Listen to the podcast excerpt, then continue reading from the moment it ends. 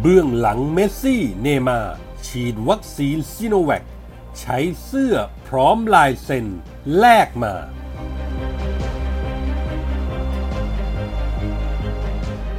หมอเหรียญทองประกาศลั่น ขอจัดการศิระไม่ให้มีที่ยืนในสังคม หลังเปิดศึกโรงพยาบาลสนาม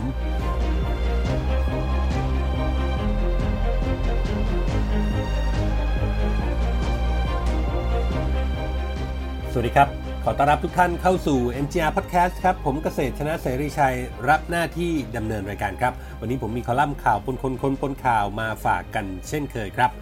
ฮือฮาเป็นกระแสแชร์กันว่อนในโลกออนไลน์เมื่อวานนี้ครับ กรณีเลโอเนลเมสซี่และเนย์มาร์สองนักเตะซูเปอร์สตาร์ของโลกชาวอาร์เจนตินาและบราซิล ที่กำลังจะทำศึกโคปาอเมริการะหว่างวันที่ 13 มิถุนายน ถึง 10 กรกฎาคมนี้ ซึ่งอาร์เจนตินาและโคลัมเบียเป็นเจ้าภาพร่วมกำลังจะฉีดวัคซีนซิโนแวคของจีน พร้อมๆ กับกลุ่มนักเตะ โค้ชและเจ้าหน้าที่ผู้เกี่ยวข้องของทีมอเมริกาใต้ทั้งหมด ที่จะลงชิงชัยกันในทัวร์นาเมนต์นี้ ว่ากันว่าวัคซีนซิโนแวคซึ่งมีจำนวน 50,000 โดสเนี่ยนะครับ ใกล้จะมาถึงเมืองหลวงของมอนเตวิเดโอของประเทศอุรุกวัย ก่อนจะแจกจ่ายให้กับ 10 สมาคมสมาชิกสมาพันธ์ต่อไป งานนี้ก็มีดราม่ากันเล็กๆ น่าประทับใจครับ เพราะว่าเลโอเนลเมสซี่เป็น ผู้ที่เป็นธุระให้กับสมาพันธ์ฟุตบอลอเมริกาใต้ ในการจัดหาวัคซีนป้องกันเชื้อไวรัสโควิด -19 มาแจกจ่ายให้กับบรรดานักเตะในทวีปได้ถึง 50,000 โดสดังกล่าว เรื่องนี้ครับเมสซี่ได้ส่งชุดแข่งบาร์เซโลนาที่สกรีนชื่อหมายเลข 10 และก็พร้อมลายเซ็นของเขาจำนวน 3 ตัวไปให้กับลุยส์ลาคาเลปู ประธานาธิบดีอุรุกวัย จากนั้น ประธานาธิบดีอุรุกวัยก็ทำหน้าที่เป็นคนกลาง ติดต่อไปยังผู้บริหารระดับสูงของซิโนแวคบริษัทผู้ผลิตวัคซีนโควิด -19 นี้ ซึ่งก็มีลีโอเนลเมสซี่เป็นนักเตะในดวงใจ ก่อนที่จะส่งเสื้อแข่งบาร์ซ่าที่สกรีนชื่อ และก็พร้อมลายเซ็นของเมสซี่ไปให้เพื่อเป็นการแลกเปลี่ยนกับวัคซีนโควิด -19 50,000 โดสนั่นเองขณะที่หันมาดูที่บ้านเราครับ เรื่องของวัคซีนซีโนแวคหรือวัคซีน โควิด -19 นี้นะครับ ก็มีดราม่าถกเถียงกันต่างๆ นานา เป็นรายวัน ทั้งเรื่องของประสิทธิภาพ ผลข้างเคียง รวมไปถึงจะเลือกยี่ห้อไหนดี จนมีคนพยายามก่อกระแส แม้เลือกเกิดไม่ได้ แต่ขอเลือกวัคซีนที่จะฉีด หรือวิพากษ์วิจารณ์ การบริหารจัดการของรัฐบาลที่ล่าช้า จนเป็นที่มาของทัวร์วัคซีน จะพาคนไปฉีดวัคซีนที่ต่างประเทศ มีแม้แต่หน่วยงานของรัฐครับที่ขึ้นป้ายจุดฉีดวัคซีนที่คลองเตย ซึ่งเป็นจุดที่ระบาดหนัก ยังอุตส่าห์ใส่เครดิต เชียร์ตัวเอง เชลียร์ลุง เชียร์ผู้ว่ากทม เพื่อหาเสียงจนชาวบ้านเขาด่ากันขมไหนจะเป็นดราม่าหมอพร้อม การลงทะเบียนฉีดวัคซีนที่ถูกลากเข้าไปเป็นประเด็นการเมืองระหว่างฝ่ายค้านกับฝ่ายรัฐบาล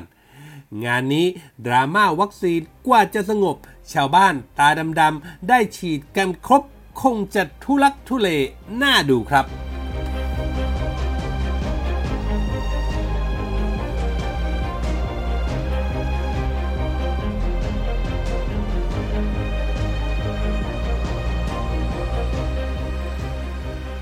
รณีหมอเหรียญทองพลตรีนายแพทย์เหรียญทองแน่นหนา ผู้อำนวยการโรงพยาบาลพระมงกุฎวัฒนโรงพยาบาลมงกุฎวัฒนะนะครับ ประกาศตั้งโรงพยาบาลสนามที่ซอยแจ้งวัฒนะ 14 เขตหลัก 4 เพื่อรองรับผู้ป่วยโควิด ซึ่งก็ได้รับเสียงชื่นชมจากลุงตู่พลเอกประยุทธ์จันทร์โอชานายกรัฐมนตรี แต่กลับถูกศิระเจนจาคะสสกรุงเทพพักพลังประชารัฐคนแขวนหลวงพ่อป้อมวัดป่ารอยต่อโดดเข้ามาขวาง โดยอ้างว่าประชาชนในพื้นที่คัดค้าน เพราะใกล้แหล่งชุมชน มีทั้งห้างสรรพสินค้า ตลาดคอนโด เกรงว่าจะกลายเป็นแหล่งแพร่เชื้อลุกลามออกมา ถ้าไม่มีระบบป้องกันที่ดีพอศิระในฐานะสสเจ้าของพื้นที่ต้องเล่นใหญ่ให้ถึงใจประชาชน ตามสไตล์เรียกเรตติ้ง สร้างคะแนนนิยม จึงลงพื้นที่ไปตรวจสอบพร้อมตั้งคำถามถึงการสร้างโรงพยาบาลสนาม ว่าได้มีการขออนุญาตถูกต้องตามกฎหมายหรือไม่ มีความปลอดภัยในเรื่องสุขอนามัย ทั้งเรื่องระบบการป้องกันโรค ระบบน้ำทิ้งที่มั่นใจได้หรือเปล่า นอกจากนี้ยังตั้งข้อสังเกตในเรื่องของผลประโยชน์ เรื่องเงินบริจาค ซื้ออุปกรณ์เครื่องมือแพทย์ และหากรับผู้ป่วยเข้ามาดูแล ก็จะได้ค่าหัวหัวละ 1,500 บาทต่อวัน ที่สามารถเบิกได้จากสำนักงงานหลักประกันสุขภาพแห่งชาติ หรือสอปสช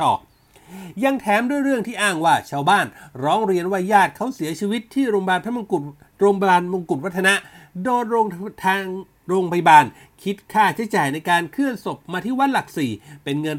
8,600 บาท เป็นการหากินกับศพ ทั้งที่ประชาชนกำลังเดือดร้อน ระหว่างลงพื้นที่ตรวจสอบ ศิระได้ต่อสายถึงหมอเหรียญทอง ปรากฏว่ามีการตอบโต้กันอย่างดุเดือด สัตว์เลื้อยคลานออกมาเพ่นพ่านยัวเยะ และยังมีการเปิดศึกในโลกโซเชียลตามมาอีก หลังจากนั้นศิระก็ไปที่สอนอทุ่งสองห้อง ร้องทุกกล่าวโทษ พลตรีเหรียญทองหมิ่นประมาทด้วยการโฆษณา และยังปรึกษาตำรวจจะขอเพิ่มอีกข้อหาว่าเข้าข่ายดูหมิ่นเจ้าพนักงานหรือไม่ เพราะตนเองเป็นสสมาปฏิบัติหน้าที่ช่วยเหลือประชาชน และก็ยังเป็นประธานกรรมธิการกฎหมายของสภาผู้แทนราษฎรอีกด้วย ระหว่างที่ทั้งคู่กำลังเปิดวอกันนั้นก็มีผู้รู้กฎหมาย โพสต์ประกาศเมื่อวันที่ 2 เมษายน 2563 ราชกิจจานุเบกษาเผยแพร่ประกาศกระทรวงสาธารณสุข ยกเว้นใบอนุญาต ให้โรงพยาบาลสนามสำหรับโควิด -19 เป็นกรณีพิเศษ พร้อมทิ้งท้ายด้วยแฮชแท็กมันจบแล้วศิระหน้าแหก และศิระก็หน้าแหกซ้ำสองครับ เมื่อนายแพทย์ทเรศกรักในระวิวงศ์อธิบดีกรมสนับสนุนบริการสุขภาพกระทรวงสาธารณสุขก็ออกมาชี้แจงว่า โรงพยาบาลสนามของหมอเหรียญทองนั้น ได้ยื่นหนังสือขออนุมัติกับสบศเมื่อวันที่ 5 พฤษภาคมที่ผ่านมา แต่ขณะนี้ยังอยู่ระหว่างการดำเนินการก่อสร้าง และจะเปิดให้บริการได้ต่อเมื่อเจ้าที่ของสบศได้ทำการตรวจสอบสถานที่ว่าเป็นไปตามมาตรฐานที่สาธารณสุขกำหนดเสียก่อนจึงจะอนุมัติได้ ขณะที่หมอเหรียญทองครับ ก็ชี้แจงเรื่องของการเรียกเก็บเงินค่าทำศพผู้เสียชีวิตโควิด -19 สูงถึง 8,600 บาทว่า โรงพยาบาลมงกุฎวัฒนะไม่ได้เรียกเก็บ แต่เป็นสุริยาหีบศพ ซึ่งเป็นผู้รับจ้างจัดการศพต่างหากที่เรียกเก็บ เพราะโรงพยาบาลยังไม่คิดจะขยายธุรกิจรับจ้างจัดการศพ หมอเหรียญทองยังประกาศจะดำเนินคดีกับศิระในหลายข้อหา โดยใช้ทีมกฎหมายชั้นยอดของประเทศ จัดการแบบไม่ให้มีที่ยืนในสังคมอีกต่อไป เป็นที่น่าสังเกตว่าในย่านแจ้งวัฒนะ นอกจากโรงพยาบาลสนามของนายแพทย์เหรียญทอง ยังมีโรงพยาบาลสนามของหน่วยทหารปตอ1ขนาด 300 เตียง และรัฐบาลกำลังจะเปิดอีกแห่งที่ Impact Challenger เมืองทองธานี ขนาด 5,200 เตียง ซึ่งทั้ง 3 แห่งนี้อยู่ไม่ไกลกัน จึงเป็นเรื่องที่ห้ามไม่ได้ ที่จะมีเสียงวิพากษ์วิจารณ์ถึงเรื่องผลประโยชน์ จนประทุเป็นสงครามตัวแทน ระหว่างศิระกับหมอเหรียญทอง ทั้งๆทที่ก่อนหน้านี้ ทั้งคู่ยังเป็นมิตรร่วมรบ ซัดกับม็อบ3นิ้วอยู่เลย เรื่องนี้จะจบลงอย่างไร โปรดติดตามอย่ากระพริบตา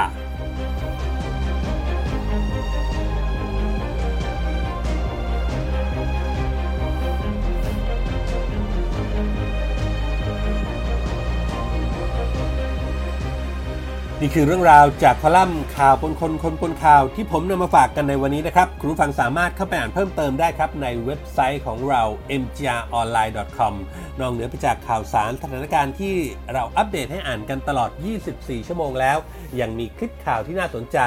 ในทุกหมวดข่าวให้ได้เลือกรับชมกันอีกด้วย และหากคุณผู้ฟังคุณผู้ชมมีข้อแนะนำติชมประการใดนะครับ สามารถทิ้งคอมเมนต์ไว้ได้ในท้ายข่าวเลยครับ ทุกคอมเมนต์ทุกความเห็นจะเป็นกำลังเป็นแรงใจให้พวกเรานำไปปรับปรุงพัฒนาผลงาน ให้ออกมาเป็นที่ถูกต้องตรงใจคุณผู้ฟังมากที่สุดครับ วันนี้หมดเวลาแล้วครับ ขอบพระคุณทุกท่านที่ติดตาม ผมเกษตรชนะเสรีชัยลาไปก่อน พบกันใหม่โอกาสหน้า สวัสดีครับ